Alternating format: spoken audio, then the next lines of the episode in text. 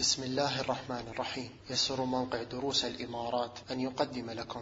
إن الحمد لله نحمده ونستعينه ونستغفره ونعوذ بالله من شرور أنفسنا وسيئات أعمالنا. من يهده الله فلا مضل له ومن يضلل فلا هادي له. وأشهد أن لا إله إلا الله وحده لا شريك له. وأشهد أن محمدا عبده ورسوله. يا أيها الذين آمنوا اتقوا الله حق تقاته ولا تموتن إلا وأنتم مسلمون. يا أيها الناس اتقوا ربكم الذي خلقكم من نفس واحدة وخلق منها زوجها وبث منهما رجالا كثيرا ونساء واتقوا الله الذي تساءلون به والأرحام إن الله كان عليكم رقيبا يا أيها الذين آمنوا اتقوا الله وقولوا قولا سديدا يصلح لكم أعمالكم ويغفر لكم ذنوبكم ومن يطع الله ورسوله فقد فاز فوزا عظيما أما بعد فإن أصدق الحديث كتاب الله وخير الهدي هدي محمد صلى الله عليه وسلم وشر الأمور محدثاتها وكل محدثة بدعة وكل بدعة ضلالة وكل ضلالة في النار. أيها الإخوة نواصل تدبرنا لكلام ربنا جل وعلا. كتاب أنزلناه إليك مبارك ليدبروا آياته وليتذكر أولو الألباب. عسى أن نفوز ببشرى نبينا وحبيبنا محمد صلى الله عليه وسلم حيث قالوا ما اجتمع قوم في بيت من بيوت الله يتلون كتاب الله ويتدارسونه بينهم إلا نزلت عليهم السكينة وغشيتهم الرحمة وحفتهم الملائكة وذكرهم الله في من عنده. ومعنا في هذه الحلقة سورة الطارق. وتأملوا في ترابط سور القرآن الكريم هذا الترابط الجميل في سورة البروج. الله تعالى توعد المجرمين الظالمين. قال قتل أصحاب الأخدود إلى آخر الآيات. إن الذين فتنوا المؤمنين والمؤمنات ثم لم يتوبوا فلهم عذاب جهنم ولهم عذاب الحريق. كذلك في سورة الطارق يتوعد الكفار والظالمين في كل مكان وزمان. فيقول الله تعالى إنهم يكيدون كيدا وأكيد كيدا فمهل الكافرين أمهلهم رويدا. كذلك في سورة البروج الله تعالى ذكر أنه مطلع على ما يفعله الظالمون مطلع على كل شيء. قال وهو على كل شيء شهيد الذي له ملك السماوات والأرض والله على كل شيء شهيد. فقرر هذا الأمر في سورة الطارق بشكل واضح فأقسم الله تعالى على هذه الحقيقة. إن كل نفس لما عليها حافظ. فالله تعالى شهيد على ما نعمل مطلع على ما نعمل بل جعل على كل نفس حافظ يحفظ عليها أعمالها. قال إن كل نفس لما عليها حافظ. فهذه يعني مناسبات أيضا الله تعالى ختم سورة البروج بقوله بل هو قرآن مجيد في لوح محفوظ فأيضا ذكر شيئا من مجد القرآن وعظمة القرآن في هذه السورة كما في القسم الثاني فيها والسماء ذات الرجع والأرض ذات الصدع إنه لقول فصل وما هو بالهزل. هذه مناسبات لطيفة بين السورتين. تعالوا نتأمل شيئا من معاني هذه السورة العظيمة. يقول الله تعالى بسم الله الرحمن الرحيم والسماء والطارق وما أدراك ما الطارق النجم الثاقب إن كل نفس لما عليها حافظ الله جل وعلا في هذه السورة يقسم بالسماء والطارق والسماء والطارق ما هو الطارق؟ أعظم طريقة وأحسن طريقة لتفسير القرآن أن تفسر القرآن بالقرآن فالله تعالى فسر لنا الطارق في هذه السورة. قال والسماء والطارق وما أدراك ما الطارق. تفخيما وتعظيما له كأن الأمر فوق الإدراك. وما أدراك ما الطارق. ثم بين ما هو الطارق قال النجم الثاقب. النجم الثاقب. قال ابن عباس رضي الله عنهما كما ثبت عند ابن جرير قال النجم الثاقب أي المضيء. يعني الذي يثقب ظلام الليل حتى نراه ويصل ضوءه إلينا. وهذا أيها الإخوة يدل على قدرة الله تعالى وأن الله تعالى هو الذي يجب أن يعبد وحده جل وعلا. تأملوا هذه النجوم تبعد عنا كما يقولون بملايين السنين الضوئية ومع ذلك يصل نورها إلينا. يثقب هذا النور هذه المسافات الطويلة والظلام الدامس حتى يصل إلينا. قال النجم الثاقب. وكذلك هذا النجم الثاقب يثقب الشياطين. كما قال الله تعالى إلا من خطف الخطفة فأتبعه شهاب ثاقب. فإذا الله تعالى يقسم بالسماء والطارق يقسم بهذا النجم الثاقب. قال النجم الثاقب. يقسم بهذه المخلوقات العظيمة التي تدل على قدرة الله تعالى وعظمته وأنه هو المعبود وحده جل وعلا يقسم بهذه المخلوقات على ماذا؟ لتأكيد ماذا؟ قال إن كل نفس لما عليها حافظ. وقبل هذا الإخوة نعم لماذا سمي النجم الثاقب سمي طارقا؟ لماذا؟ الطارق هو الذي يأتي بالليل. الذي يأتي بالليل ماذا يفعل؟ يطرق الأبواب فسمي طارقا. ولذلك قال قتادة رحمه الله قال طارق يطرق بالليل ويختفي بالنهار. هذه النجوم لا نراها إلا في الليل فأشبهت الإنسان الذي يأتي بالليل ويطرق الأبواب فسماها الله تعالى بهذا الاسم الطارق. فأقسم بها على ماذا؟ على هذه الحقيقة العظيمة إن كل نفس لما عليها حافظ كل نفس بشرية عليها حافظ من الله تعالى. قال إن كل نفس يعني ما من نفس إلا وعليها حافظ من الله تعالى. ملكان عن اليمين وعن الشمال. كما قال الله تعالى ما يلفظ من قول إلا لديه رقيب عتيد. هذا يكتب الحسنات الذي عن اليمين وهذا يكتب السيئات الذي عن الشمال. فهكذا الله تعالى مطلع علينا ووكل بنا هؤلاء الملائكة الذين يكتبون أعمالنا. إن كل نفس لما عليها حافظ.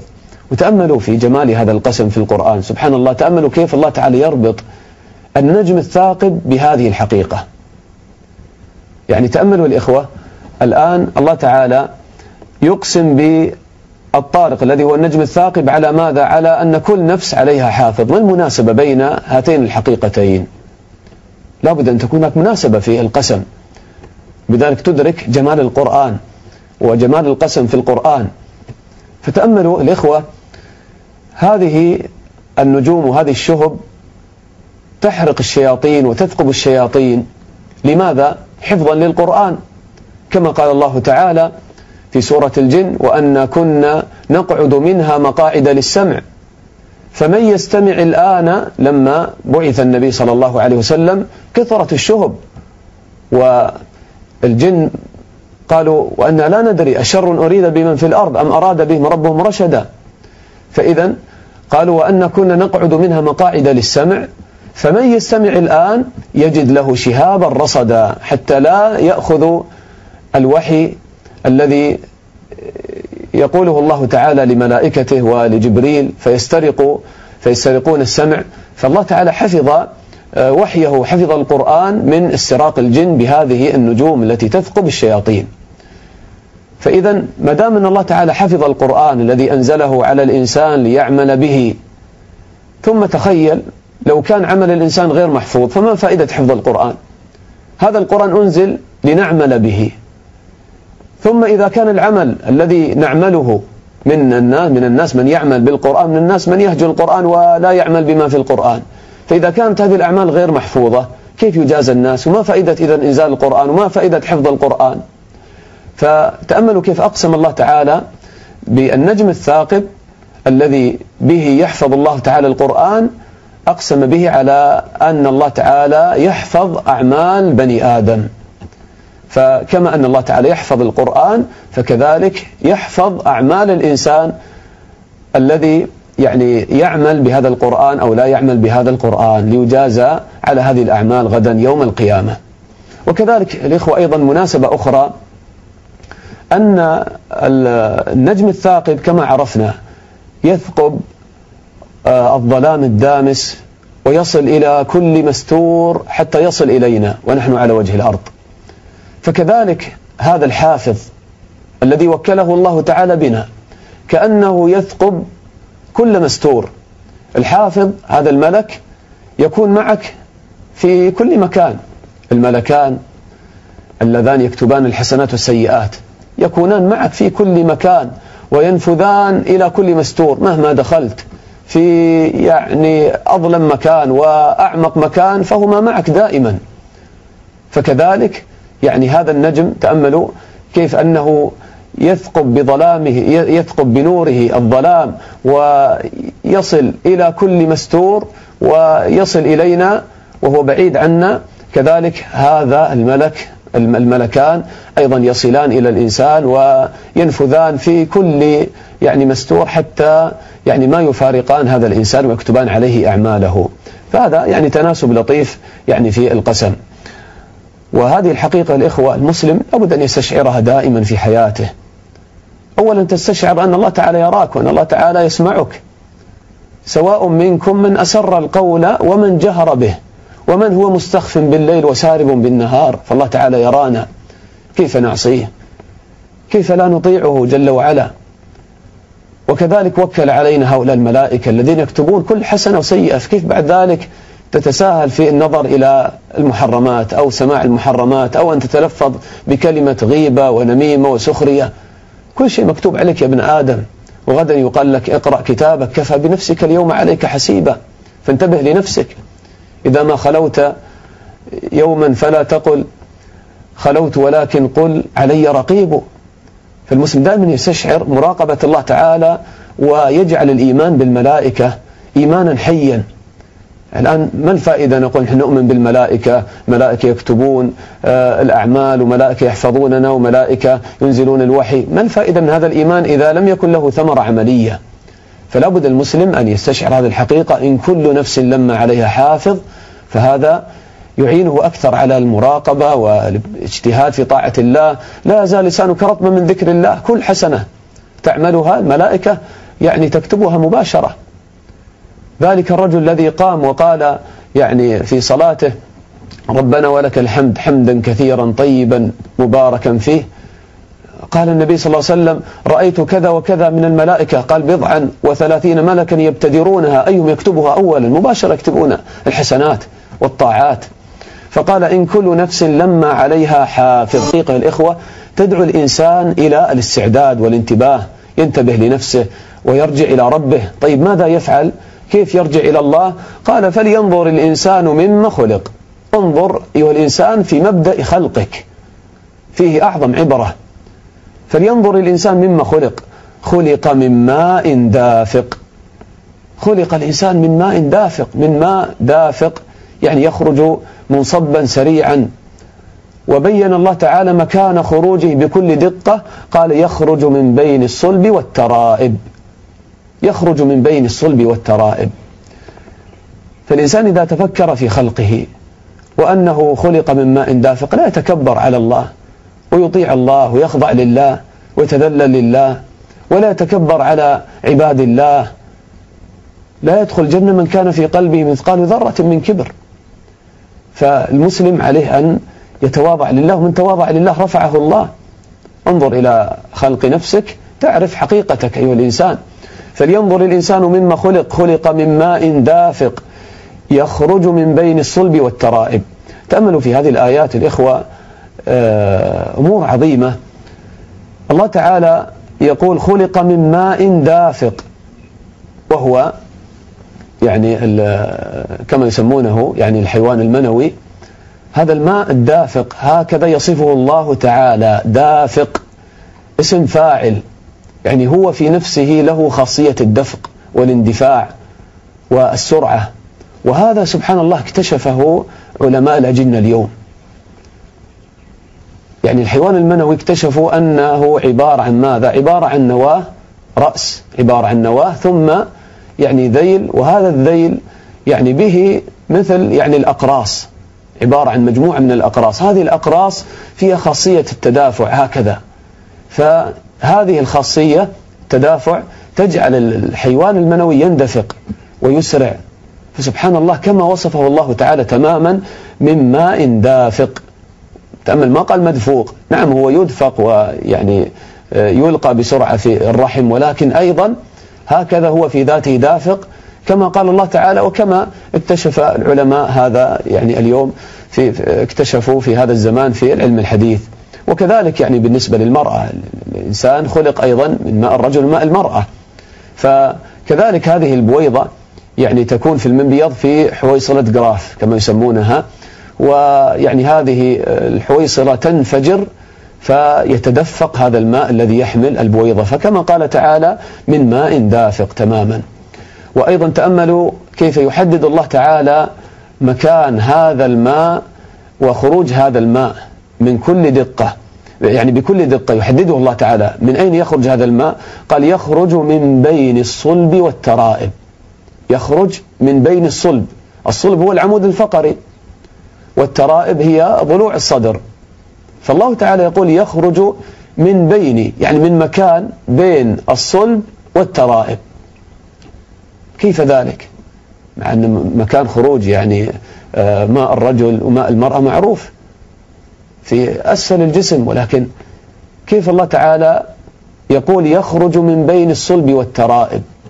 أيضا هنا الإخوة أمر يعني يبهر العقول ويزيد القلوب إيمانا وخشوعا ويقينا بكلام الله تعالى. الآن علماء الأجنة ماذا يعني بينوا؟ آه من خلال يعني آه النظر إلى الأجنة وكيف تتكون. رأوا أن الجنين في الأسبوع السادس تتكون عنده الذكر تتكون عنده الخصية وكذلك الأنثى يتكون عندها المبيض. رأوا أنه يتكون أول ما يتكون على جانبي العمود الفقري في الرجل والمرأة. في جانبي العمود الفقري فيما يقابل أسفل الضلوع. يعني في تقريبا يعني فيما يحاذي الكليتين في هذا المكان. تتكون الخصية ويتكون المبيض في الأسبوع السادس في تكون الجنين. وهذا المكان لو تتأملون إليه يعني هكذا العمود الفقري يتكون فيه يعني بجانبه. ثم كذلك يعني والضلوع تكون أيضا يعني في ما يقابل هذا المكان الذي تتكون فيه الخصية أو المبيضين. وهذا تماما هو المكان الذي وصفه الله تعالى من بين الصلب العمود الفقري والترائب. يعني بين العمود الفقري والضلوع تماما كما وصف الله تعالى. ثم في الشهر السابع في آخره تنزل الخصيتين الخصيتان إلى يعني آه، المكان المعروف وكذلك ينزل المبيضان إلى المكان المعروف و أو يبقيان في المكان المعروف. عند المرأة. فيعني ومع ذلك الشرايين التي تغذي يعني الحيوان المن الحيوانات المنوية التي تتكون في الخصيتين هذه الشرايين تخرج من هذا المكان. يعني حتى بعد تقدم الإنسان في السن هكذا. هذا المكان يخرج منه الشرايين التي تغذي الحيوانات المنوية أو المبايض وكذلك وال وال نعم البويضات. وكذلك أيضا التحكم في يعني ضبط الحيوانات المنوية وإخراجها وكذلك البويضات أيضا تتحكم في الشرايين التي تخرج من هذا المكان. شريان يخرج من هذه المنطقة التي هي بين العمود الفقري وأسفل الضلوع الترائب. فإذا إذا كان مبدأ تكون يعني أصل الحيوانات المنوية الأعضاء التناسلية مبدأ تكونها في هذا المكان. وتغذيتها من هذا المكان والتحكم بها فيها من هذا المكان فيصح أن يقال الحيوانات المنوية. وهذا الماء الدافق عند الرجل المرأة يخرج من بين الصلب والترائب كما قال الله تعالى. وهذا القول الإخوة يعني ذكره القرطبي رحمه الله عن الحسن البصري. قال يخرج من بين الصلب يعني صلب الرجل وترائب الرجل وصلب المرأة وترائب المرأة. هذا في الذكر والأنثى جميعا. وهذا هو ظاهر الآية قال خلق من ماء دافق الذي هو ماء الرجل ماء المرأة ثم قال يخرج من بين الصلب والترائب يعني صلب الرجل وترائبه وصلب المرأة وترائبها كذلك. وهذا القول أرجحه كثير من يعني المحققين من المفسرين آه كما رجحه القاسمي ويعني آه بن سعدي وابن عثيمين ويعني غيرهم من المفسرين. وابن القيم رحمه الله ورحمة الله الجميع. قال يخرج من بين الصلب والترائب. وفي هذه الآية أقوال أخرى مثل قول بعضهم يخرج من بين الصلب يعني صلب الرجل وترائب المرأة. لكن القول الأول لعله أظهر والله أعلم. قال يخرج من بين الصلب والترائب ثم هكذا الإنسان يتنقل أطوارا في بطن أمه وهكذا في حياته ثم قال الله تعالى إنه على رجعه لقادر. إذا مات الإنسان فالله تعالى على رجعه وبعثه يوم القيامة لقادر لأنه هو الذي خلقه أول مرة. وفي ذلك اليوم يجازيه الله تعالى على كل أعماله. قال يوم تبلى السرائر. يوم تبلى السرائر. تختبر وتظهر. يظهر ما في الصدور. أفلا يعلم إذا بعثر ما في القبور وحصل ما في الصدور؟ يظهر ما في قلبك من أعمال. فإذا كانت الأعمال التي في القلوب تظهر ويحاسب عليها الإنسان فما بالك بأعمال الجوارح؟ من باب أولى. فإذا الإنسان عليه أن يعزم على الخير وأن يسر التوبة إلى الله تعالى. يتوب إلى الله يسارع إلى الله تعالى. قال يوم تبلى السرائر غدا يوم القيامة. سيكشف ما في, ما في القلب. إن كان فيه شرك إن كان فيه رياء إن كان فيه هوى حسد عجب بالنفس أو إن كان فيه إخلاص ومحبة لله ويقين وتوكل على الله وشوق للقاء الله ولمرافقة النبي صلى الله عليه وسلم في الجنة. هذه كلها الأعمال يعني ترفع درجتك يوم القيامة. كلها محفوظة عند الله تعالى. قال يوم تبلى السرائر. وتأملوا كيف يعني مثل يعني هذا يتناسب مع السورة. إن كل نفس لما عليها حافظ. يحفظ الأعمال وكذلك تبلى وتظهر هذه الأعمال حتى ولو كانت خفية. تبلى يوم القيامة يوم تبلى السرائر. وسبحان الله كذلك هنا ذكر يعني خروج الماء الدافق من هذا الموضع الخفي يخرج من بين الصلب والترائب. فهذه سبحان الله آيات متناسبة وهكذا آيات القرآن. يوم تبلى السرائر فما له من قوة ولا ناصر. يوم القيامة الإنسان يجازى بعمله ليس هناك قوة تنصره من نفسه. ما يستطيع أن ينتصر ليس له قوة. وكذلك ولا ناصر ينصره من الخارج. لا معين ولا صديق ولا أب ولا أم ولا قوة تنصرك لا من داخلك ولا من خارجك. فما له من قوة ولا ناصر. ثم بعد ذلك يأتي قسم آخر في السورة فيه تعظيم للقرآن الذي جاء بهذه الآيات العظيمة. وأيضا كما مر معنا ذكر الله تعالى في سورة البروج تعظيم القرآن بل هو قرآن مجيد في لوح محفوظ فكذلك أيضا ذكره هنا. فأقسم الله تعالى بماذا هنا؟ قال والسماء ذات الرجع والأرض ذات الصدع. السماء ذات الرجع يعني ذات المطر لأنه يرجع. كلما أمطرت السماء يعني تبخر بعد ذلك ورجع إلى السحب مرة أخرى وهكذا في دورة يعني آه، يعني اكتشفها اليوم العلماء آه، دورة الأمطار ولكن الله تعالى أشار إليها بهذه الكلمة والسماء ذات الرجع فهو دائما يعني كلما أمطرت السماء يرجع مرة أخرى إليها. قال والأرض ذات الصدع إذا نزل المطر على الماء ماذا يفعل بالأرض؟ يشقها. قال أن صببنا الماء صبا ثم شققنا الأرض شقا فيصدعها ويخرج منها النبات الأخضر الحي. قال يقسم الله تعالى بهذه الآيات على ماذا؟ قال إنه لقول فصل. هذا القرآن قول فصل يفصل الله تعالى آه، به بين الحق والباطل بين آه، الشرك والتوحيد بين المعاصي والطاعة بين السنة والبدعة. يفصل الله تعالى به بين الأمور ويحق الله تعالى الحق ويبطل الباطل. إنه لقول فصل. وما هو بالهزل. لأنه جاء بالفصل بالقول الحق. فما هو بالهزل بالكلام يعني الذي ليس له قيمة وليس له يعني آه، فائدة. الكلام اللغو الهزل آه، كلام الضحك واللعب والسخرية لا. قال وما هو بالهزل كما آه، يصف القرآن بهذا والعياذ بالله الكفار والفجار. قال إنه لقول فصل وما هو بالهزل. وتأملوا الإخوة أيضا في يعني التناسب الجميل في هذا القسم. فالله تعالى أقسم بالسماء ذات الرجع التي تمطر وتنبت النبات وتصدع الأرض وتخرج منها النبات الأخضر كذلك القرآن. وقعه قوي على القلوب فإذا نزل على القلوب صدعها. لو أنزلنا هذا القرآن على جبل لرأيته خاشعا متصدعا من خشية الله. فهكذا ينزل على القلوب ويشقها ويخرج ما فيها من الباطل ويطرح ما فيها من الشرك والرياء والعجب وأمراض القلوب والحسد والهوى وهكذا ينبت في القلوب الربيع. اللهم اجعل القرآن العظيم ربيع قلوبنا ينبت في القلوب الإيمان واليقين والحق ويعني معاني الإيمان ومحبة الله تعالى وخشية الله تعالى. كما تصبح الأرض خضراء فكذلك القلوب تتزين بالإيمان. الذي يأتي به القرآن بإذن الله تعالى. وأيضا إخوة لو نتأمل في هذا الوصف للسماء والسماء ذات الرجع والأرض ذات الصدع الله تعالى يبرز هذه الصفة للسماء أنها ذات رجع يعني ترجع أمورا. فهي ترجع يعني المطر لما ينزل منها يرجع إليها مرة أخرى. وكذلك الإخوة اكتشف العلماء يعني أشياء أيضا قد تدخل في ضمن هذا المعنى الواسع للكلمة.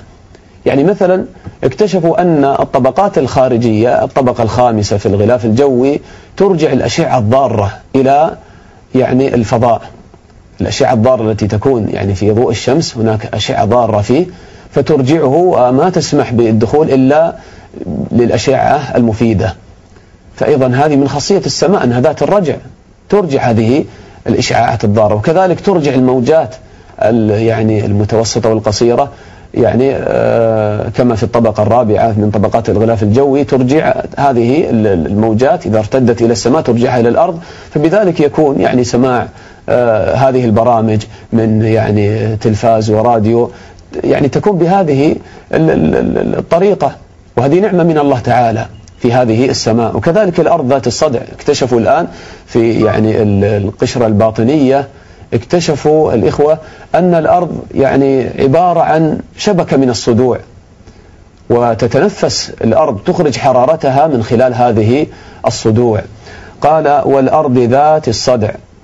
ويعني هذا يدلك على يعني نعمة الله تعالى وقوة هذه الآيات. كذلك القرآن في هذه القوة إنه لقول فصل وما هو بالهزل. هل آمن كثير من الناس يعني مع سماع هذه المواعظ؟ هل آمن ورجع المشركون والكفار والظالمون عن يعني طغيانهم؟ بل يقول الله تعالى إنهم يكيدون كيدا. مع كل هذا الوضوح في الآيات والعظمة في آيات القرآن إنهم يكيدون كيدا وأكيد كيدا. يكيدون بالإسلام وأهله. وإذ يمكر بك الذين كفروا ليخرجوك أو, أو يقتلوك قال وإذ يمكر بك الذين كفروا ليثبتوك أو يقتلوك أو يخرجوك ويمكرون ويمكر الله والله خير الماكرين. تجمعوا على النبي صلى الله عليه وسلم. لما أراد أن يهاجر في بيته فخرج النبي صلى الله عليه وسلم من بين أيديهم ونثر التراب على رؤوسهم. وقرأ وجعلنا من بين أيديهم سدا ومن خلفهم سدا فأغشيناهم فهم لا يبصرون.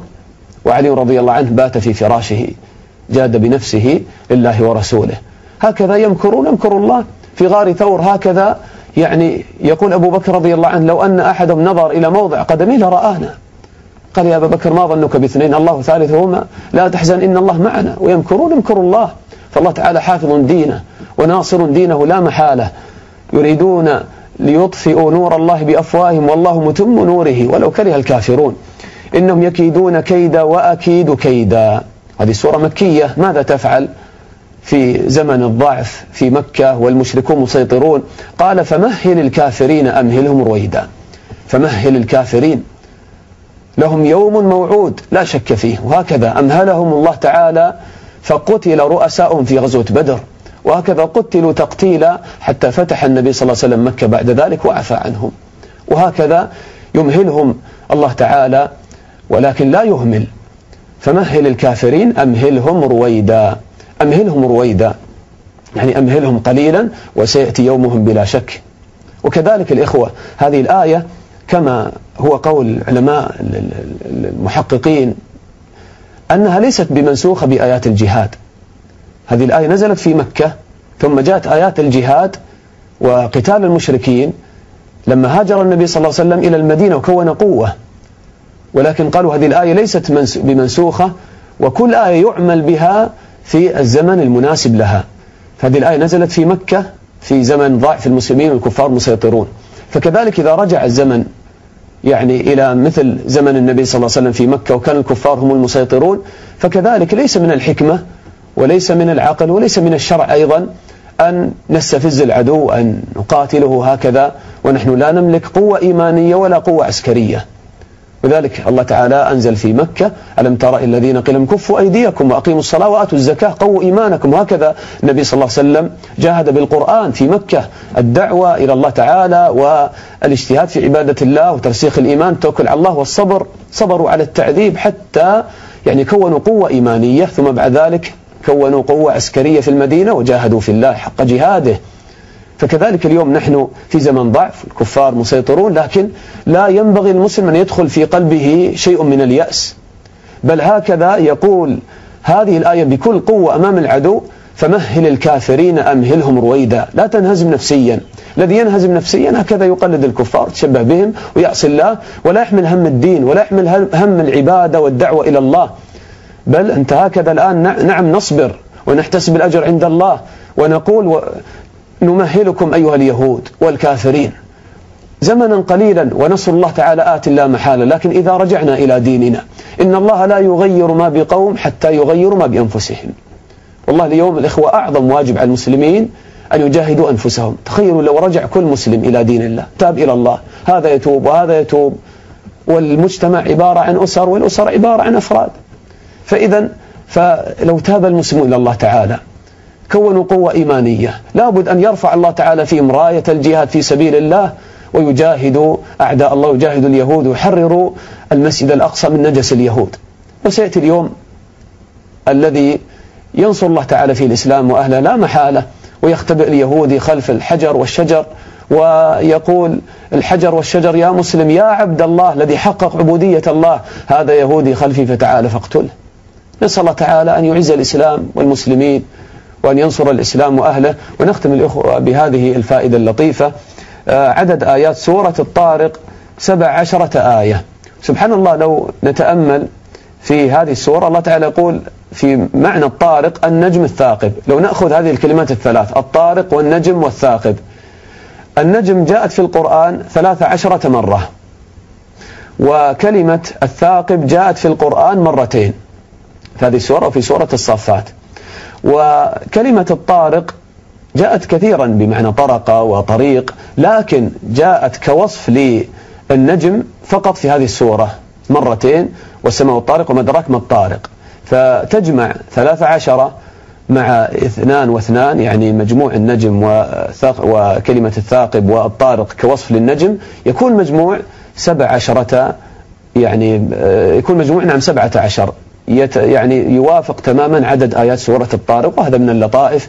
نسأل الله تعالى أن ينفعنا بما سمعنا والحمد لله رب العالمين وصلى الله وسلم على نبينا محمد وعلى آله وصحبه أجمعين.